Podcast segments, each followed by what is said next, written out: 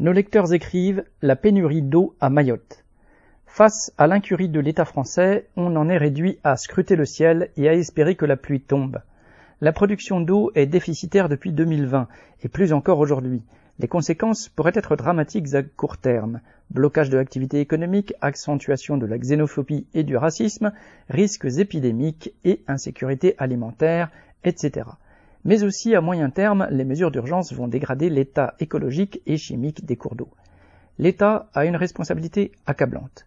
Au lieu de construire les infrastructures nécessaires, l'empilement des mesures et des actions permet de faire croire qu'il agit en faveur des habitants alors que le gouvernement ne cesse de priver le territoire des droits et infrastructures les plus élémentaires.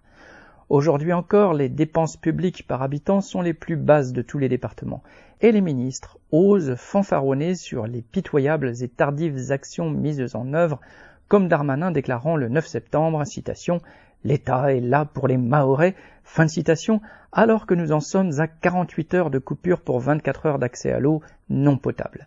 La population étant sommée de la faire bouillir avant toute consommation. Quel mépris! Plus encore, il nous prive du droit à l'information sur l'état des ressources en eau.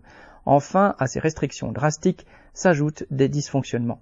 Le planning des coupures n'est pas toujours respecté et certains quartiers n'ont déjà plus d'eau depuis plusieurs jours, ce qui permet de mesurer dès à présent les errements de l'approvisionnement par citerne, insuffisants et aléatoires. Cependant, cette pénurie d'eau dans les robinets sera indolore pour une partie de la population. 30% des habitants de Mayotte ne sont même pas raccordés au réseau d'eau. Un habitant de Mayotte.